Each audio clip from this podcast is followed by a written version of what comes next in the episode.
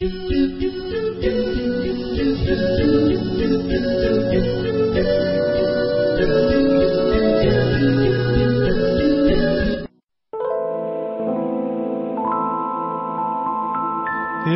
الأرواح يشفي الأتراح. هذا القرآن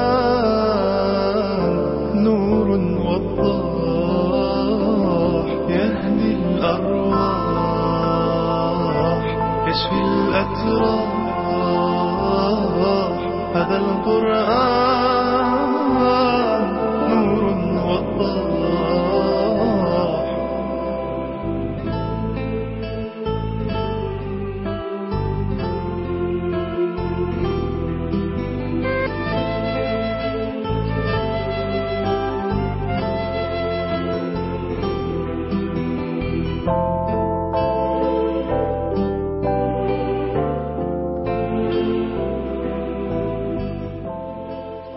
الله الرحمن الرحيم والحمد لله رب العالمين والصلاة والسلام على سيدنا محمد النبي الكريم وعلى آله وأصحابه أجمعين أهلا بكم ومرحبا مع سحر القرآن سحر القرآن نتناول فيه بعض من من هذه البلاغة العجيبة التي في القرآن الكريم. وكيف سحرت نفوس من تلقاها بقبول واستعد أن يفهم ما فيها. أنا عندما أقرأ القرآن هكذا من طبيعة قراءتي بعد أن تعلمت هذا السحر الذي في القرآن. وهذا اللي أتمناه أتمنى أن كل واحد فيكم لما يقرأ القرآن يقرأ بهذه الروح. أقرأ ليس لأجل أن أنهي الصفحات أقرأ لأجل أن أقف عند كل كلمة وعند كل حرف وعند كل تعليق وعند كل ختام. والله أحيانا أقرأ وأتأمل في نفسي وفي. وأحاول أشوف هل في آية أو جزء من آية غير معجز؟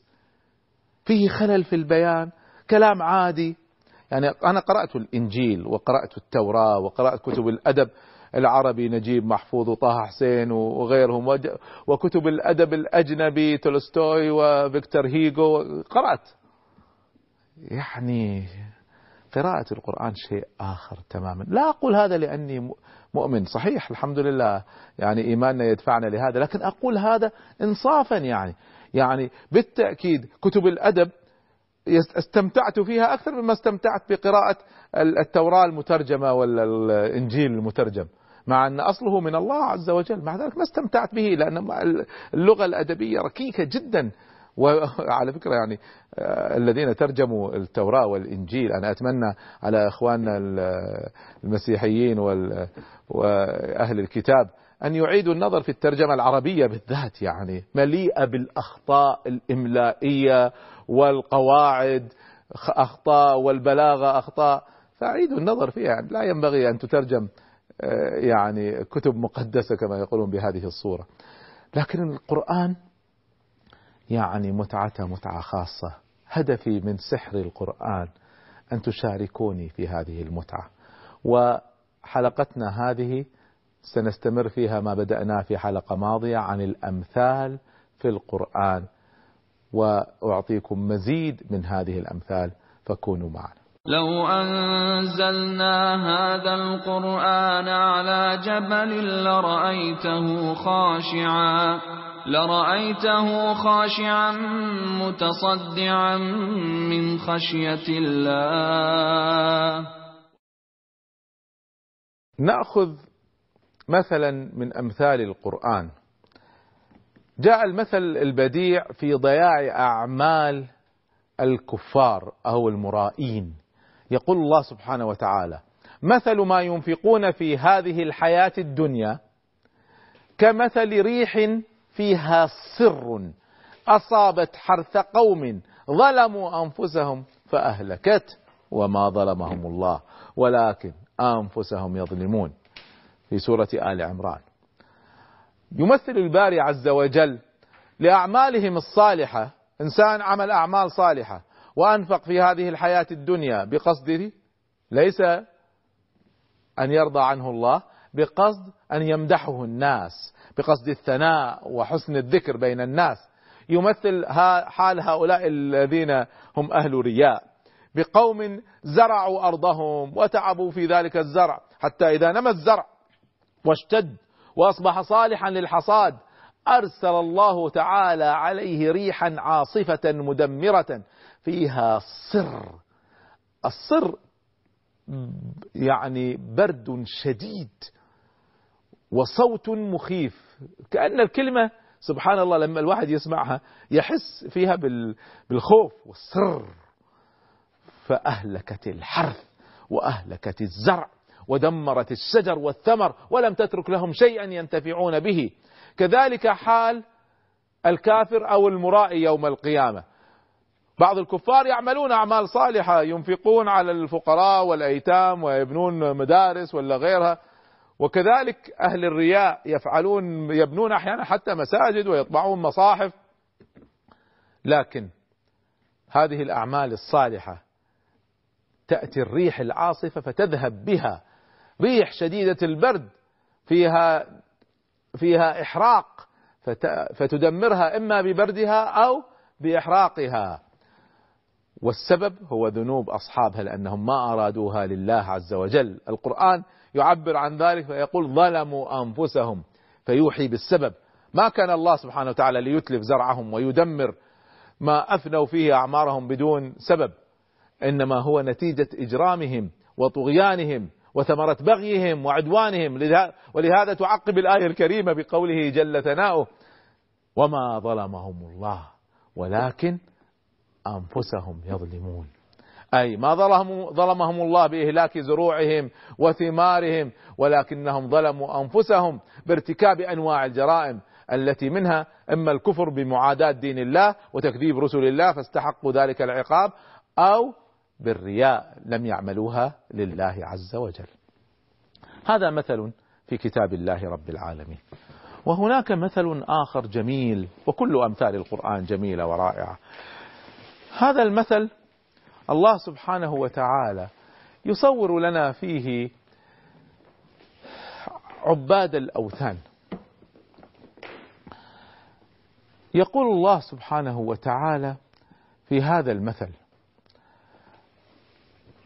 أتدعو من دون الله أندعو من دون الله ما لا ينفعنا ولا يضرنا ونرد على أعقابنا بعد إذ هدانا الله. الآن يأتي المثل. كالذي استهوته الشياطين في الأرض. حيران. له أصحاب يدعونه إلى الهدى. ائتنا. قل إن هدى الله هو الهدى وأمرنا لنسلم لرب العالمين. في سورة الأنعام. هذا مثل جميل رائع. كثير من الناس يقرؤون لا يفهمونه يضربه الله سبحانه وتعالى. لمن عبد حجارة لا تضر ولا تنفع. فهو في تخبطه وفي ضلاله كمثل الذي اختطفته الشياطين وأضلته وألقته في هو ساحة. كأن الشياطين كأن الجن أخذته من بيته ورمته في وادي سحيق بعيد عن الناس وعن النجاة. هذا تصوير. في لها شرح آخر. يقول ابن عباس رضي الله عنهما هذا مثل ضربه الله تعالى لمن يدعو إلى عبادة الأوثان ومن يدعو إلى عبادة الرحمن. يمثل بين آه، مقارنة بين الاثنين. مثل له هذا عابد الوثن بمثل رجل ضل عن الطريق في سفره. واحد مسافر وضاع. وبقي تائها حائرا لا يدري أين يسير أين يتجه. وجاءت الشياطين فبدت توسوس له شيطان يقول لا اذهب في هذا الطريق شيطان يقول لا اذهب في هذا الطريق فضيعوه زيادة.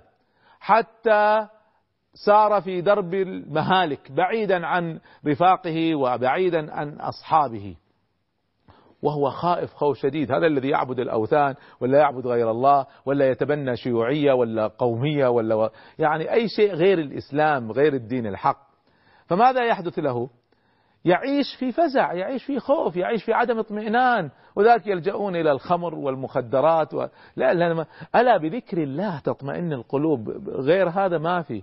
بينما هو ماشي بهذا الفزع وهذا الحال إذ يسمع صوت إخوانه يدعونه إلى الجادة والطريق يقول له يا فلان تعال أقبل هذا طريق الأمان. اللي هو طريق الحق طريق الإسلام. إذا استجاب لهم نجا وفاز وإلا فقد ضل وهلك. فذلك مثل من يعبد الأوثان ويظن أنه على نور أو هدى أو يعبد أي دين آخر غير الإسلام فإذا جاءه الموت رأى الندامة والهلكة. يا له من تمثيل رائع في غاية الجمال والبيان والإقناع. مثل للإيمان والكفر. فهذا من جمال أمثال القرآن. وبعد الفاصل أعطيكم مثل جميل آخر. يصف الله سبحانه وتعالى حال من تلقى الإيمان ومن رفض الإيمان.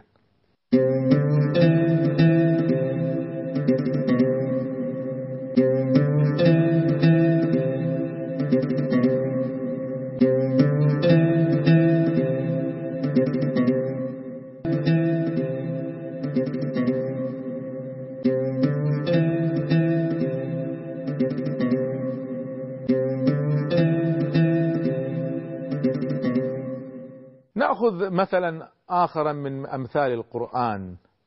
جميل وكل الأمثال كما ذكرت جميلة. من يرد الله أن يهديه فمن يرد الله أن يهديه. يشرح صدره للإسلام. ومن يرد أن يضله. الآن يأتي المثل. إذا أراد الله سبحانه وتعالى أن يضل الإنسان بسبب انحرافه هو يعني الله سبحانه وتعالى لا يضل احدا بظلم. هو انحرف فلما زاغوا أزاغ الله قلوبهم. فهذا لما انحرف عن الجادة الله سبحانه وتعالى تركه يضل. ماذا يحدث له؟ من يريد أن يضله لأنه ضل. فيقول الله عز وجل يجعل صدره ضيقا حرجا كأنما يصعد في السماء. كذلك يجعل الله الرجس على الذين لا يؤمنون. هذا في سورة الأنعام. هذه الآية الكريمة توقفنا عند حقيقة واضحة وهي أن الإيمان والكفر نقيضان لا يجتمعان والهداية والضلال في النهاية بيد الله عز وجل. لكن ننتبه أن من كان قلبه مستنيرا بنور الله مستضيئا بضياء الحق الله سبحانه وتعالى يساعد على ذلك. فيشرح الله تعالى صدره للدين الحق القيم دين الإسلام. إذا الذي يهتدي الله سبحانه وتعالى يزيده هدى. الآن الذي ضل الذي زاغ فلما زاغوا أزاغ الله قلوبهم. الآن نأخذ المثل الآخر. هذا الذي زاغ عن الحق رفض الإيمان رفض الدعوة رفض المنطق العقل الذي يثبت وجود الله عز وجل. من كان أعمى القلب مطموس البصيرة ماذا يحدث له؟ أزاغ الله قلوبهم. في هذه الحالة بسبب فعله هو الله سبحانه وتعالى يصرفه عن تذوق أنوار الإيمان. الإيمان نور الكفر ظلام. فلما نزلت هذه الآية الكريمة قال بعض صحابة الرسول صلى الله عليه وسلم يا رسول الله هذا المؤمن كيف يشرح الله صدره؟ فقال عليه الصلاة والسلام نور يقذفه الله في قلب المؤمن. لما لما أقبل إذا والله يا ابني يا بنتي يا يا أخي يا أختي إذا أقبلتم على الله ستجدوا نور الله يقذف في قلوبكم. فالله الرسول صلى الله عليه وسلم يقول نور يقذفه الله في قلب المؤمن. أنت آمن يأتيك النور.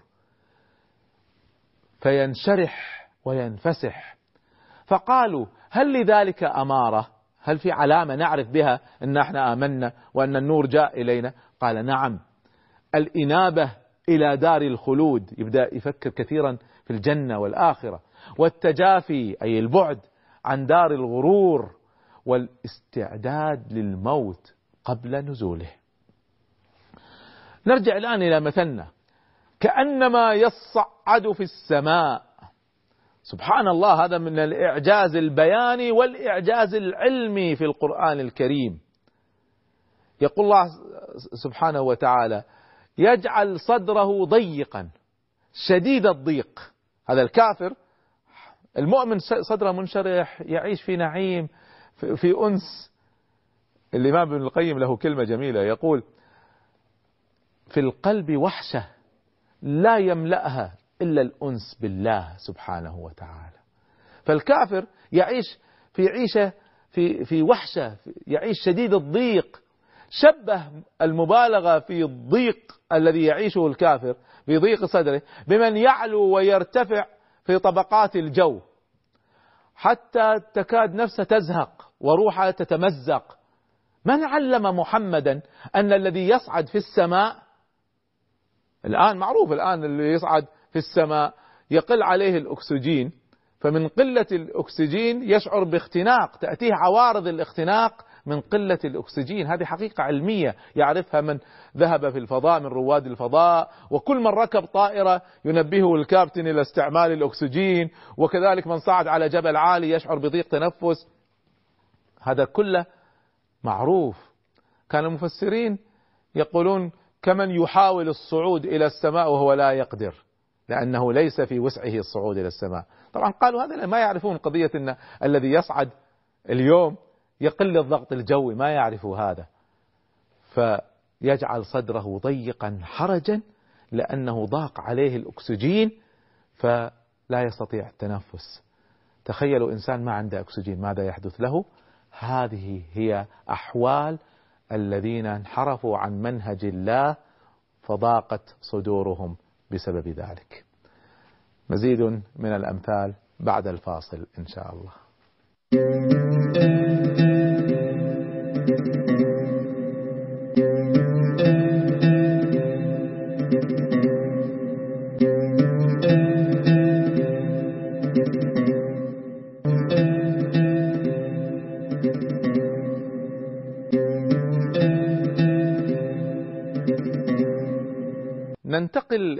مثل بديع رائع آخر. يقول الله سبحانه وتعالى إن الذين كذبوا بآياتنا واستكبروا عنها لا تفتح لهم أبواب السماء ولا يدخلون الجنة حتى يلج الجمل في سم الخياط. وكذلك نجزي المجرمين. في سورة الأعراف. تصوروا هذا المثل معي. هذا التمثيل البديع كيف يمثل لدخول الكافر الجنة؟ يعني سبحان الله الله سبحانه وتعالى يجعل المسألة يعني عجيبة في في الوصف. الجمل كلمة الجمل لها معنيين. من معانيها الجمل المعروف عندنا البعير. هذا من معانيها. والمعنى الآخر للجمل هو الحبل الحبل السميك العريض يسمى الجمل في لغة العرب. فالآن سواء هذا أو هذا يعني لو بدأنا بالمعنى الأول فتخيلوا أن جمل بعير ضخم عظيم الجثة ضخم الهيئة يريد أن يدخل في ثقب إبرة. فهذا طبعا مستحيل. كما أن هذا مستحيل فدخول الكافر إلى الجنة مستحيل. سم الخياط سم الفتحة الخياط الإبرة. فسمي الخياط ثقب الإبرة. فتخيلوا هذا أو تخيلوا واحد عنده حبل عريض يريد أن يدخله في ثقب إبرة صغير. هل هذا ممكن؟ مستحيل. فإذا هو تمثيل في منتهى الإبداع في منتهى البيان. وضح تبارك وتعالى في هذه الآية الكريمة أن الكفر الذين كذبوا بالقرآن مع وضوح بيانه مع سطوع إعجازه مع مع إثبات منطقة تكبروا عن الإيمان به وعن العمل بالقرآن. لا تفتح لأرواحهم أبواب السماء ولا يدخلون الجنة بحال من الأحوال إلا إذا أمكن دخول الجمل سواء البعير أو الحبل الكبير في ثقب الإبرة. فكما يستحيل هذا يستحيل دخولهم الجنة. يقول الله سبحانه وتعالى إنه من يشرك بالله فقد حرم الله عليه الجنة ومأواه النار وما للظالمين من أنصار. وإتماما لخلودهم في جهنم وعذابهم الدائم فيها لكفرهم وإجرامهم يخبرنا سبحانه عما هيأه لهم في نار جهنم. هيأ لهم فراش وهيأ لهم غطاء. عجيب. لأهل النار يوجد فراش ويوجد غطاء. ما هو هذا الفراش وما هو هذا الغطاء؟ يقول سبحانه تقدست أسماؤه. لهم من جهنم مهاد ومن فوقهم غواش كذلك نجزي الظالمين في سورة الأعراف. أي لهؤلاء المجرمين مضجع وفراش من نار جهنم ولهم من فوقهم أغطية ولحف غواش من أغطية ولحف من نار جهنم أيضا. فهم فهذا تمثيل لما يكونون عليه في نار جهنم من العذاب الدائم يحيط بهم من كل مكان. لهم من فوقهم ظلل من النار ومن تحتهم ظلل. فهذا تمثيل أيضا لنار الجحيم أنها تغشاهم وتحيط بهم من جميع الجهات فسماها ظلل كأنها ظلال. الإنسان يستمتع بالظل وهم يحيطهم الظل لكنه ظل من نار. هذا كله للتهكم والسخرية فإن الظل يستظل الإنسان به من الحر. فإذا كانت الظل نفسها هي النار نار السموم فهي افظع وأشنع تحرق أجسادهم بلظاها والعياذ بالله. فالغرض هنا من هذا التمثيل أن النار محيطة بهم من جميع الجوانب فكيف يخلصون من العذاب؟ انقطع املهم بدخول الجنة كما انقطع الأمل بتخفيف العذاب واي إنسان يتأمل في لطائف كتاب الله عز وجل فيما في المهاد أي الفراش والغواش أي اللحاف الذي أعده الله تعالى لهؤلاء المستكبرين عن آياته. ومنعهم الله عز وجل من الماء ومنعهم من العروج إلى ملكوت الله عز وجل وتقييد دخولهم الجنة بعبور البعير في خرق الإبرة أو الحبل الغليظ. تمثيل رائع بديع ما أعجبه. يقطع الأمل على كل من يكفر بالله عز وجل. أما عصاة المؤمنين فرحمة الله سبحانه وتعالى واسعة. إن الله لا يغفر أن يشرك به ويغفر ما دون ذلك لمن يشاء. فمهما كانت لدينا من معاصي وذنوب فلنستعن بالله ونرجع إلى الله ونستغفر الله. ولو ظلينا في ذنوبنا لكن نعرف أننا هناك رب. يأخذ بالذنب ويغفر الذنب. عظيم جليل. فلا نصل إلى الكفر. فما دمنا مؤمنين بمعنى أننا نؤمن بوجود إله عظيم خالق السماوات والأرض رب الناس إله الناس أرسل الرسل وأرسل خاتم الرسل محمد صلى الله عليه وسلم بالقرآن فأبشروا. فالمؤمن له الجنة. الحديث هنا كله عن الكافر الذي رفض الإيمان أصلا. أنتقل في حلقة قادمة إلى صور أخرى من سحر البيان ومن إعجاز القرآن. أستودعكم الله. السلام عليكم ورحمة الله وبركاته.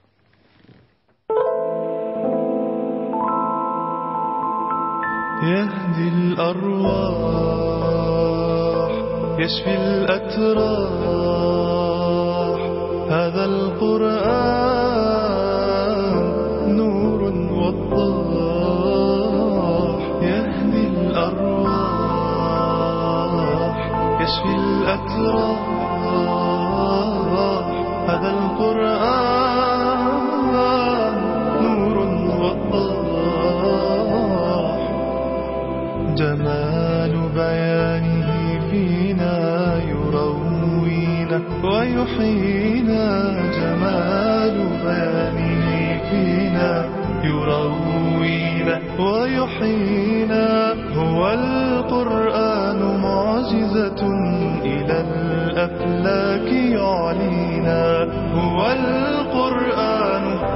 معجزة إلى الأفلاك يعلينا يهدي الأرواح يشفي الأتراح. هذا القرآن نور وضاح يهدي الأرواح يشفي الأتراح. هذا القرآن